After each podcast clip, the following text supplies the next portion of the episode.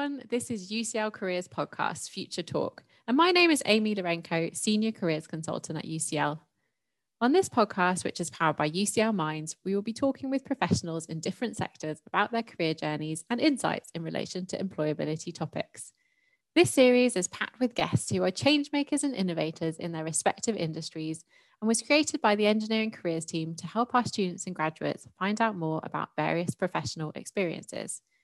Each episode will have a guest who will share their professional insights and provide valuable information relating to careers. The episodes will be available on Spotify, Apple Podcasts, and SoundCloud on a weekly basis. On today's episode, I'm so pleased to be able to introduce our guest, John Manville. John is a UCL electronic and electrical engineering alumni who has worked across different industries such as communication, finance, and technology, with his most recent role being Senior Vice President of the IT Global Infrastructure Services team at Cisco. We are so pleased to have him join us today to share his valuable insights and experience. Welcome to the podcast, John, and thank you for joining us today. Well, it's a pleasure to be here, and thank you for inviting me. Fantastic. Really excited to talk to you today. Our first question, if we get right into it, is you studied electronic and electrical engineering at UCL from 1977 to 1980. And then you went to work for a communications company in Manhattan after working in London for a couple of years first. So, what helped inform your choice to begin your career in America, and how did you find that transition from an academic environment to a professional work environment?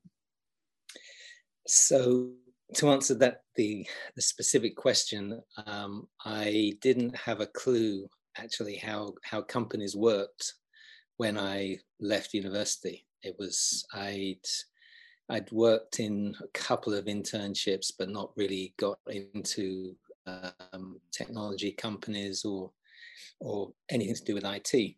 So to be honest with you, I didn't really understand that. So uh, the, the, first company that I joined after I left UCL was a company called K Wireless in Holborn Square and in the middle of London. And uh, that was a great company. I joined them because they gave me um, six month training course and they paid pretty well. So obviously that's an incentive. Um, uh, but I, the reason why I left them was because um, I felt that I was in a bit of a rut there. I wasn't, I after after a couple of years or so, I wasn't learning as much as I wanted to, and so I managed to get through an H one B visa um, a job in in New York City. Amazing. And um, how is that visa to get? Because I, I understand it's quite difficult to sort of work in America. Is that was that the case back then, and is it still the case now?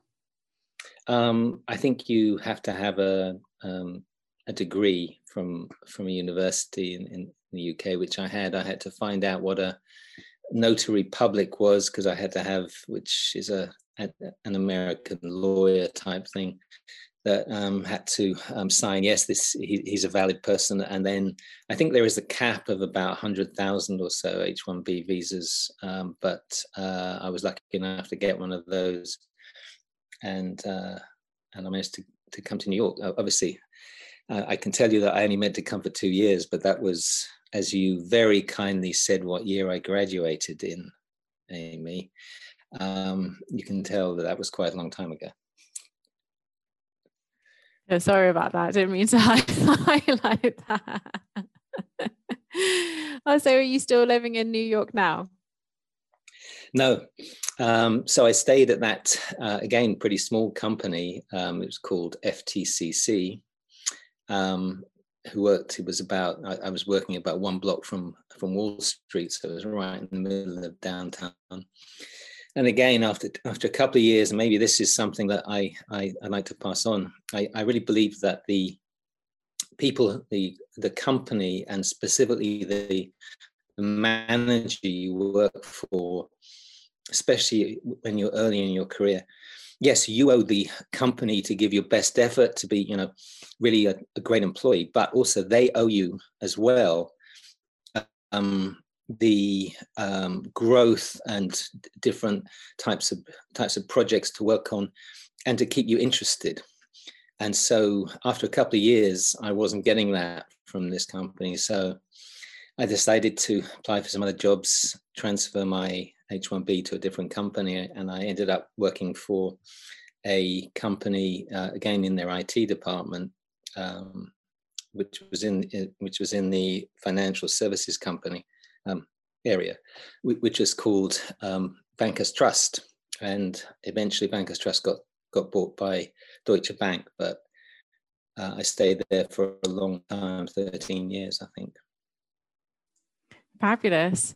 And uh, I guess from there, you eventually made your way to Cisco.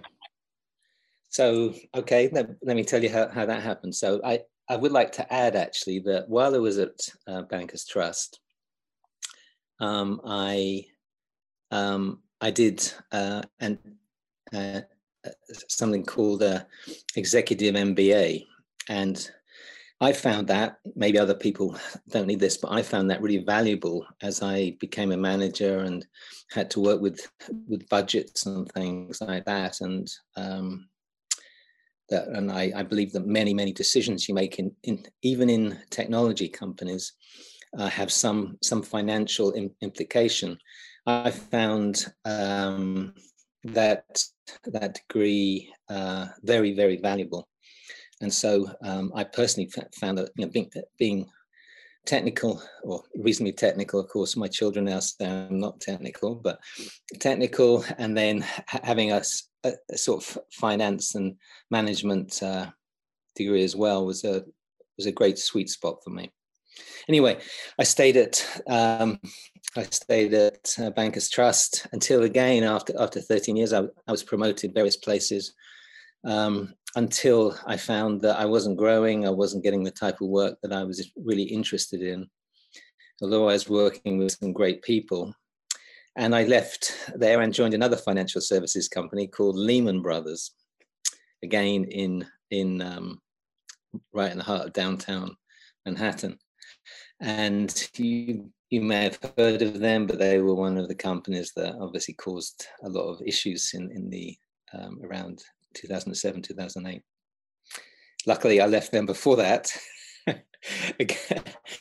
because I wanted to, uh, again, I felt as though I wanted to work for a company that I felt um, was trying to do good in the world. And I, um, I sent my resume into um, the the president of Cisco, who I met through some various user group meetings, and eventually I, I, I got a job, great job at, at Cisco. And I think they did try to do a lot of good in the world. And are still trying to. How about that? Fantastic. So how um how fortuitous that you left Lehman before the before the big crash. It was, wasn't it? A lot of my friends didn't, unfortunately, but they they all managed to find you know good roles and everything. That's good. Good to hear. And um, so it sounds like the M- MBA really accelerated your your career. Would you say? Um, I think it definitely helped. Actually, definitely helped. I think um, I eventually, um, I especially at Cisco, I, I, became responsible for quite large budget, sort of um, eight hundred or um, million dollars or so, and um, managing that and deciding what, what, what the priorities are, given what, what, where Cisco wanted to go and where and where technology was going, and all the all the different um, aspects of managing that. I I found it really useful to have at least at least some background in a in in, in finance. Not that I'm the expert in any way, but at least I could talk to the people who are in the finance team about that. Absolutely. So, as well as that sort of financial um, knowledge and the management skills that you gain from the MBA, um, would you say there are any other skills or knowledge in particular that you gained through your studies, whether that be at UCL or, or later during the MBA, that you were able to sort of transfer to the different roles you had during your career? Um, well, I I did manage to get into UCL, which I'm very grateful to the people who let me um, attend and, and graduate. Um, and I think I, I definitely learned a whole load of things that um, X20, um, X25, for example, which is a forerunner of um, IP, TCP/IP. Um, I, I, was lucky enough to be taught by um, Peter Kirstein, who I think uh, recently, well, anyway, um, and he and and so that that specific class was a was a great class, and it, and it helped me get into the into the the roles in in um, Manhattan and to uh, actually to Bankers Trust as well. Um, and what I'd like to say is that I think um, a piece of advice somebody gave me when I was really starting out was when you're starting out, try and become an expert in some aspect of whatever role you, you're working in. Um, I tried to do that, and it was around X25, which is a, a communications protocol. Back then, it was the one of the few around. Um, but um, I think that not that you'll use that for the rest of your career, but it does does sort of get get you noticed a little bit and oh this you know this person here really knows what they're talking about in this area and it i think that that at least gets your name known i also think that um, um, part of what the ucl engineering department i think maybe their maybe their mission is to change the world, which I think is is obviously a great thing. Um, I'd also say um, taking the opportunity um, to to take opportunities. You know, when um, I I didn't really plan my, my career out at all. Um, various times I got bored, so I thought I have to do something new. Maybe my manager wasn't giving me the right the right direction um, and I felt that I, you know at some point you have to um, decide, hey, um, I need to still be interested in what I'm doing. Not that every second of every job is going to be fun and interesting. Obviously, it's not. But when you know when whatever the balance is for you gets slightly out of whack between mundane work and interesting work, um, I think well, at least in, in my case, I, I, decided to make a move. That's such great advice. And I love what you said there about kind of finding your area of specialism, your sort of niche being that sort of go-to person for that particular area. I think that's that's such great advice um, to really sort of make yourself stand out in the business. Yes. Fantastic. Um, so you've had a career sort of spanning North America and Europe. What have you um, seen as being some of the benefits that you found to working with such a global team?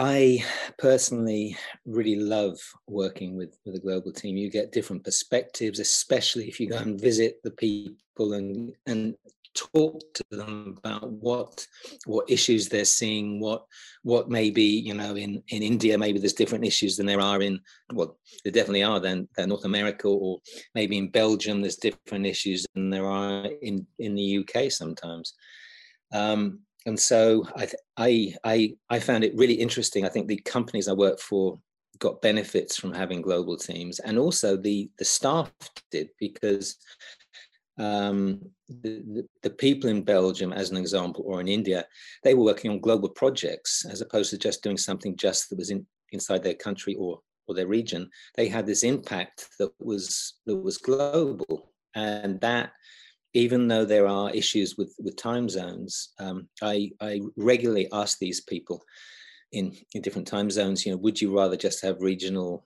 uh, roles so you wouldn't have to have to stay up late or get up early. And every single time they said no, they'd rather have a global impact and, and, be involved in global projects. So I'm a wholehearted supporter of, of global roles, global teams, as long as you um, specifically take notice of, of local issues as well when you're designing whatever the, te- the technology is for the global um, team. Fantastic. And you mentioned there it's always great when you can go and see people in the globe, which of course we've not been able to recently. And and so what challenges have you sort of encountered professionally due to sort of COVID 19 and in your sort of previous role at, at Cisco? So um, I, as, as, as you said, I, I left Cisco just before COVID, but I've stayed in touch with the people there. And um, video, in, in the case of um, Cisco and many other companies, WebEx is used a lot. We're using Zoom now, so video conferencing is a is a big big deal. It's helped us stay in touch with people. Personally, I think um, um, there's going to be a real choice about how people work. I think, uh, and uh, the people who are, are, are remote um,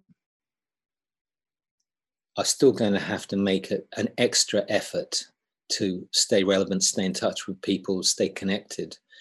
Um, it's not fair. I, I agree that, but um, I think still, even if you come in the office two or three days in a week, um, that extra time of being seen there and being able to speak and connect with people, I think is really important. And if I was still working at Cisco, I would go back to two or three or four weeks, uh, sorry, two or three, four day, days, uh, a, a week uh, in, in the office, I think. yeah it'll be really interesting to see how how it all pans out and this new new ways of working. But yeah definitely important to to keep connected and see your colleagues. And i know i'm missing all my colleagues having not seen them for like over a year. Yes there you are crazy um, so my next question is about sort of the internship program that you pioneered.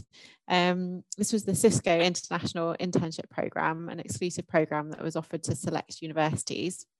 How important was it for you to provide future engineers with these opportunities to gain industry insights? So one of your first questions was about, you know, how how did I know what a working environment was like when I left UCL? And the answer was no, I had no clue. What this internship gave to these um, these students, that they were uh, between their second and third year, they they came and spent a year at, at Cisco. Um, it gave them, uh, we threw them into exactly what they would be working on if they were a full-time you know permanent employee. And so they really got to see how how a large company works what, how, how you have to act what type of uh, trade-offs there are what type of work there is. And so i think it was um, i think it's really really valuable to those people. Having said that i got and cisco obviously got got a load of um, benefits from having them I personally did because these students, um, most were very good, some were unbelievable, and they, um, I'm, I'm really um, positive about about the future because of how good some of these students were. They were, they were, um, they they took took initiative. One of them went and gave a TED talk back in Morocco. Um, other other ones won local ha- hackathons here in Palo Alto as an example. They they many of them did really important things. I'd also like like to call out one of their um, uh, professors who was a li- liaison with them, who I think he also uh, had a big role in their lives, and he pushed for this internship as well, which is Izzat. I don't know if you know Izzat, but he was a he is um, a, uh, a big proponent, proponent of this. And I think without him, this wouldn't have happened. Amazing. Oh, all credit to him as well, then. And um, yeah, it sounds like it was really beneficial. I think it was Fantastic. beneficial on both sides, yes. Great. So, what do you think students and recent graduates can be doing now at a time where the job market is so challenging? So I, I, can only talk to the area that I'm in here, physical area, which is around sort of San Francisco, Silicon Valley. Um, and for the types of roles that engineering students from UCL would be looking for, um, people are still crying out for them. I know many young young engineers who um, who are having many job offers. I know managers who can't find qualified people. So personally, I think um, I think although COVID has obviously had a devastating impact on um, many people, I think um, engineering students are, are one of the areas that um, will be least impacted. And uh, anyway, that's it. Well, that is positive news.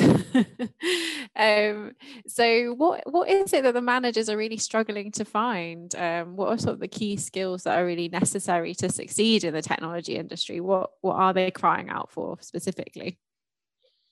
There, um, I say I, I would say th- things like um, yes, you know anybody who graduates uh, from from UCL engineering degree is going to be smart. So let's assume they're smart. They have to be easy to work with. They have to be, this is going to sound a little bit, you know, what, why should this be one of the things? But they have to be reasonably fun to be around as well, not, not, you know, have, have a personality. Um, um, especially new graduates, they aren't going to know everything about the job that they that they're going to go into. They they probably you know, so it's not as though what you know now about a specific job it's you know do, do, you have the basic capability of being smart and learning things and being in a technical environment but also what what's your aptitude? Are you going to you know take advice feedback from people? Um, and uh, most of the i'd say almost all the uh, the graduates that I was involved in from UCL fitted that. Um, there were a couple who who did not. They they had uh, issues around attitude and various things like that, but almost all of them were were really good. I I will say that I think it is important to be um, pragmatic about uh, in, in in your career. Um, that there are going to be setbacks, even for you know star performers there are going to be sometimes um, setbacks. So be, uh, be pragmatic about it. Don't take a um, something that you know doesn't always go your way as being um, as, as being devastating. You're good enough to get over it, and um, most of the time you're going to you're going to be wildly successful. That whole um, piece about being resilient as well yeah, I suppose I suppose that's a much better way of putting it. Thanks, Amy. Yeah, no worries. Absolutely. Um, no, that's really great advice. Thank you so much, John. Would there be any other final tips that you would give to our students who are kind of looking to start their careers in 2021 and beyond? I think you have an amazing opportunity. There are so many issues, technology issues to solve and work on uh, I want my car to drive myself. I want to be, you know, make sure that nobody is able to, from a security point of view, break into it and other things in my house. There's so many areas that um, that that still have to be solved, and and uh, I, am it's it's a wonderful opportunity to be a UCL engineering graduate, be entering the workforce. What a fantastic note to end on. Thank you so much, John. I really appreciate you um, offering all your advice and tips today. And big thank you to our audience for listening to this episode. Keep an eye out for more episodes, which will be released weekly on audio platforms such as Spotify, Apple Podcast, and SoundCloud. Thank you, John, and enjoy the rest of your day. Thank you very much, Amy.